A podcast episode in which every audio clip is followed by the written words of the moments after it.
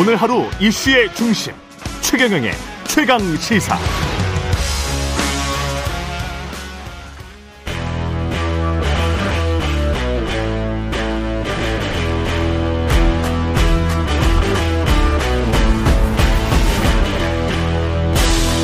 네, 한 주의 시작.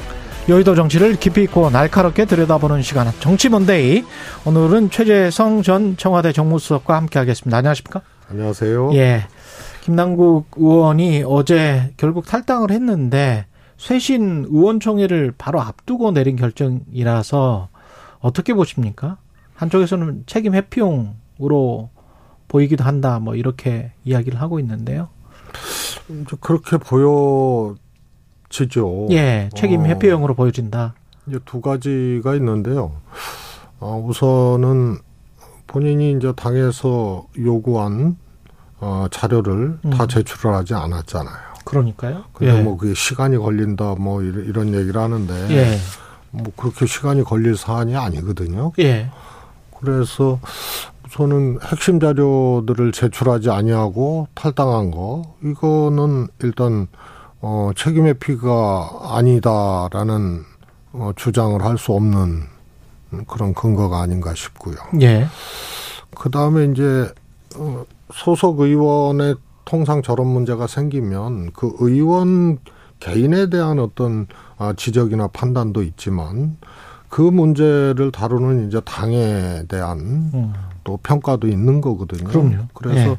당이 너무 어 느슨했다. 음, 그게 김남국 의원 개인이 계속 해명하게 하는데 의존하고 예, 당이 이제 선제적 내지는 속도 있는 조치를 안 했거든요. 예, 선제적 속도 있는 조치가 뭐냐. 이거, 이게 당이 이제 검찰이나 법원이 아니잖아요. 그래서 위법한 것이냐의 여부를 조사하고 뭐 이런 것은 좀 시간을 두- 둘 수밖에 없는 것이고요. 그것도 당에서 그게 아, 주력적으로 할 일이 아니죠. 뭐냐면 정치인이고 정무적 사안이 발생을 했고, 어, 또 국민들이 어, 굉- 이 굉장히 이제 당황한 예. 그런 그런 이제 사건이거든요. 그래서 정치적으로 빨리 판단을 했어야 되는 문제인데 음. 이거를 너무 느슨하게 갖고 간 거예요. 음, 그래서 어 탈당 이전에 할 수 있었던 당의 선제적 조치 이런 것들이 어 이, 이루어지지 않아서 이 두 가지 측면에서 어 책임 회피 플러스 어 민주당이 적절하고도 어 속도 있게 판단을 해서 국민들이 보시기에 실점을 좀 덜 할 수 있는 음, 그런 방법을 어 당이 놓쳤다. 이런 어 생각입니다. 선제적 조치라고 하면 뭘 의미하시는 걸까요? 출당이나 이런 거, 제명? 뭐 저는 어그 전에도 그런 사례가 있거든요. 예, 이거는 이제 조사하고 조사해야 될 일이 있고 예, 조사하지 않아도 판단할 수 있는 일이 있거든요. 음, 그래서 이거는 조사가 필요 없어요. 필요한데 조, 조사 필요 없이도 판단을 할 수 있어요. 예. 징계를 할 수도 있고 혹은 뭐 어, 출당을 할 수도 있고 지금까지 나온 사안으로만 해도 그렇습니다. 우선 예, 제가 보기에는 위법 여부를 떠나서 음. 이거는 국회의원으로서 선출직 공직자로서 할 수 없는 행위들을 한 거거든요.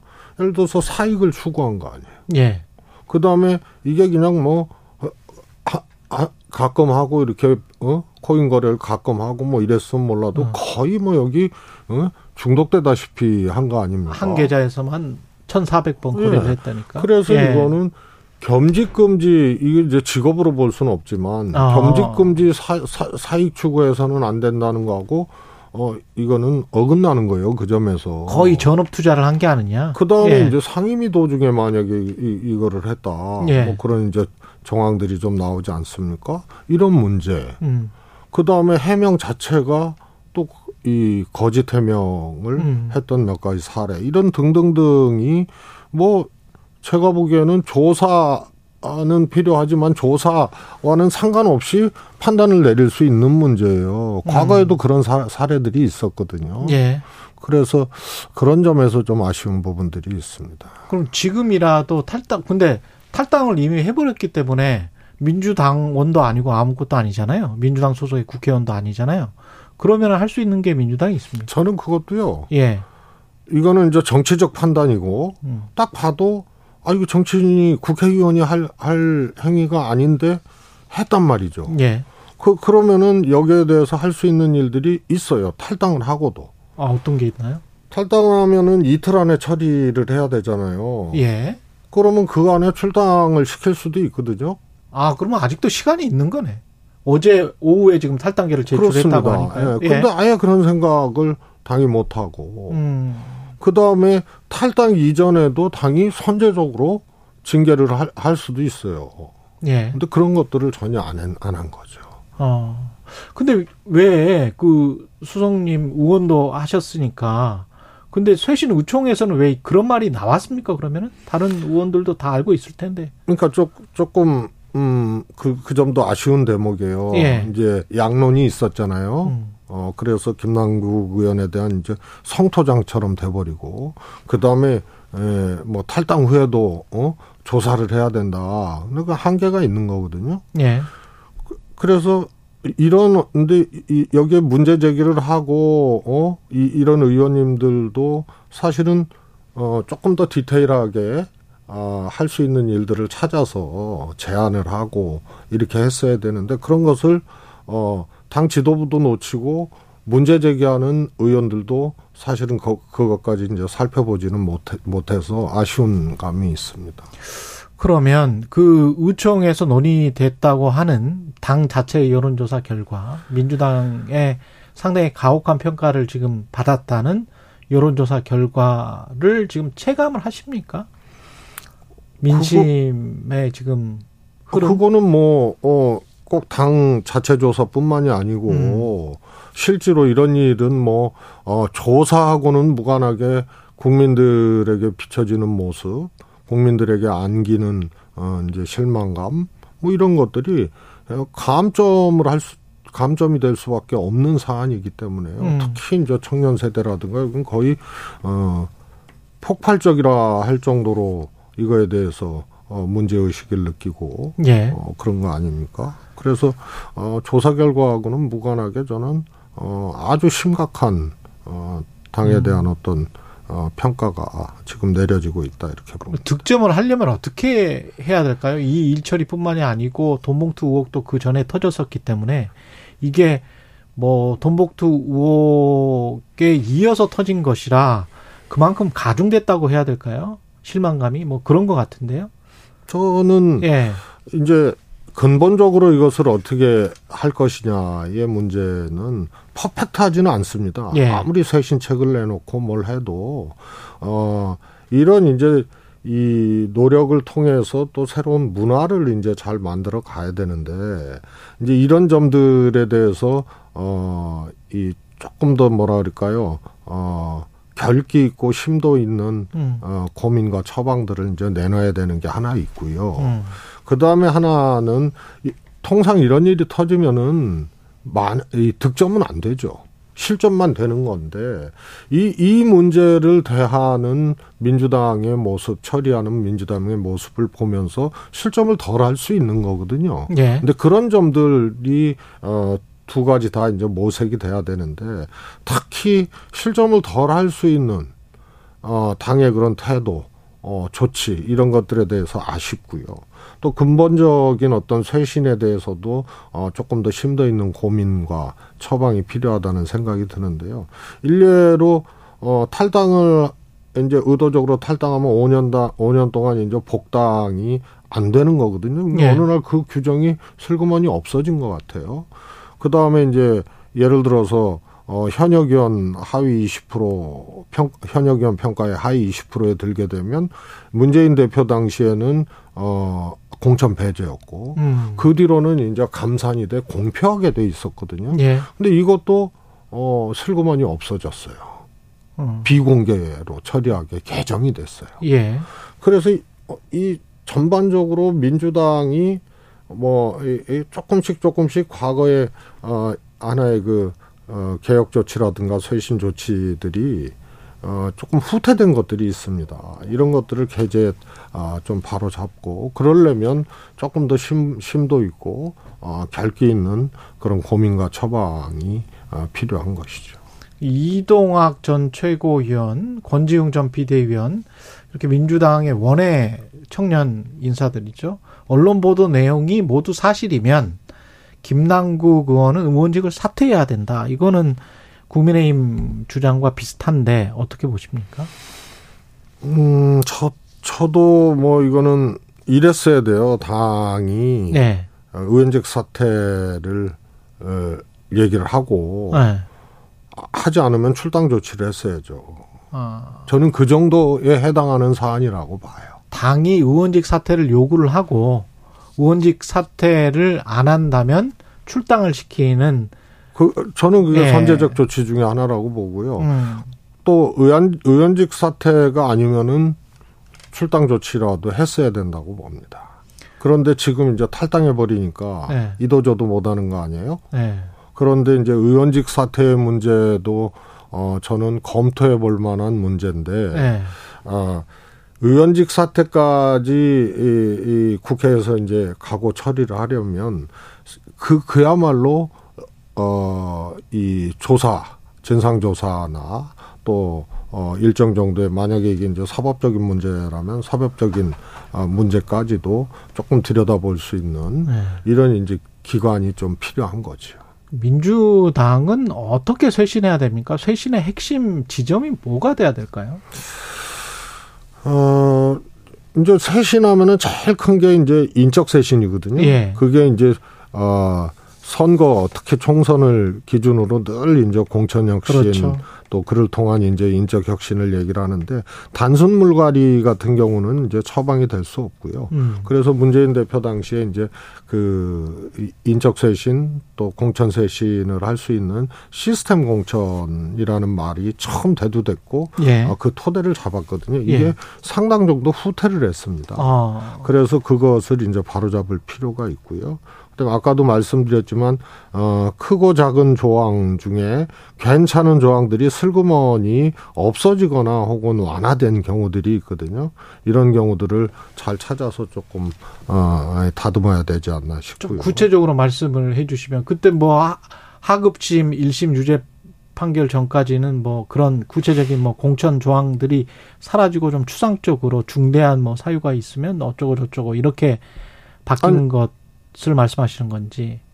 아니 아니요. 음. 그 그런 이제 좀 전에도 예. 말씀드렸지만 의도적 탈당을 할 경우에는 예. 징계를 피하기 위해서 어 탈당을 할 경우에는 아예 복당이 5년 동안 금지됐거든요. 이거는 사실상 아. 복당 금지된다는 건데 예. 이게 이제 슬그머니 없, 없어졌어요. 예. 그래서 뭐 참고 정도 할 수 할 수 있는 걸로 해석되어지는 예. 뭐 이런 게 있고요. 그 다음에 이제 공천룰에서도 아까도 말씀드렸지만 이제 하위 20%에 대해서 음. 공개하게 돼 있는데 비공개가 돼요. 그러면은 예를 들어서 10% 감산받은 사람은 현역 기득권으로 충분히 경선에서 이길 수 있거든요. 아, 비공개가 되면 비공 지금 비공개로 개정이 됐더라고요. 예. 2021년인가에. 예. 그래서 그거는 이 제도의 취지, 시스템에 의해서 평가받고 음. 하위 20%에 대해서 비공개를 해버리면 예. 현역 의원의 경쟁력으로 경선에서 정치 신인이라든가 충분히 이길 수가 있거든요. 음. 그래서 10% 20% 감산을 해놓으면 감산 제도는 괜찮습니다. 왜냐하면 경선을 통해서 어이 신인이라든가 이런 사람들이 어 현역을 이길 수 있는 토대가 되기 때문에 제명을 해버리면은 이제 뭐 아예 배제를 해버리면 탈당을 하거나 그러면 이제 공천 전략이나 선거 전략을 짜는데 아 근본적인 어떤 위해 요소가 발생할 수도 있거든요. 아무튼 그래서 공표를 해야 신이 이, 이 뭐야 하위 20% 평가받은 사람이 경선에서 어 정치 신인에게 기득권을 발휘하지 못하고 어 그야말로 어 이 현역이 탈락할 수 있는 이런 이제 토대들이 되거든요. 근데 네. 비공개를 해버리면은 이게 무력화되는 거예요. 음. 이런 것들이 어몇 가지들이 있습니다. 그래서 그런 것들을 조금 어 바로잡을 필요가 있고요. 음. 무엇보다도 이런 제도도 필요하지만 아, 당 특히 당 지도부가 현안을 대하고 또 현안을 판단하고 이랬을 때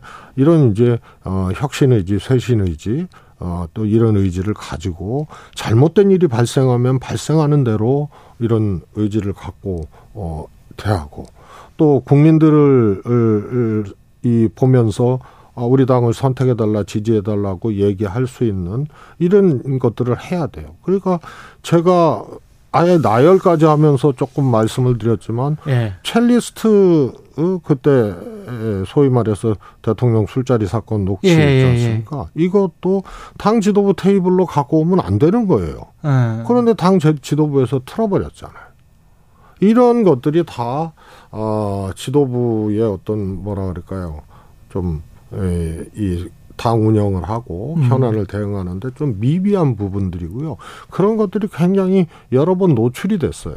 이런 것들이 훨씬 더 중요한 문제입니다. 그래서 음. 제도도 어, 또 규정도 정비해서 어, 쇄신안도 마련을 하고 해야 되지만 그거는 말씀을 드렸고 특히 어, 당 지도부에서 어, 현안을 대하고 어, 또 어, 문제가 발생을 하고 했을 때 이것을 대처하고 헤쳐나가는 것이 어, 일정의 기준과 컨센서스들을 어, 충분히 갖고 있어야 돼요.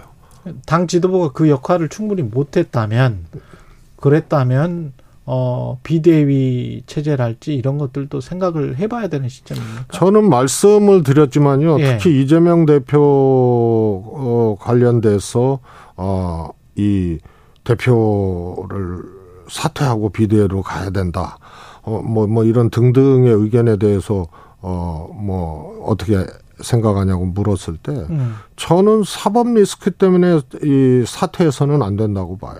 음. 왜냐하면, 어, 검찰의 정치적 수사, 또 과잉 수사, 예. 뭐, 또, 뭐, 이, 이런 등등이 입증이 됐고, 처음에 검찰이 온 나라를 떠들썩하게 만들었던 대장동은 사실은 두, 저 뭐 하위 품목이 돼버렸어요. 예. 성남 FC가 주 품목이 되고 이런 행태로 봤을 때 검찰의 수사나 이런 것 때문에 어당 대표가 사퇴해야 된다는 건 말이 안 되나. 음.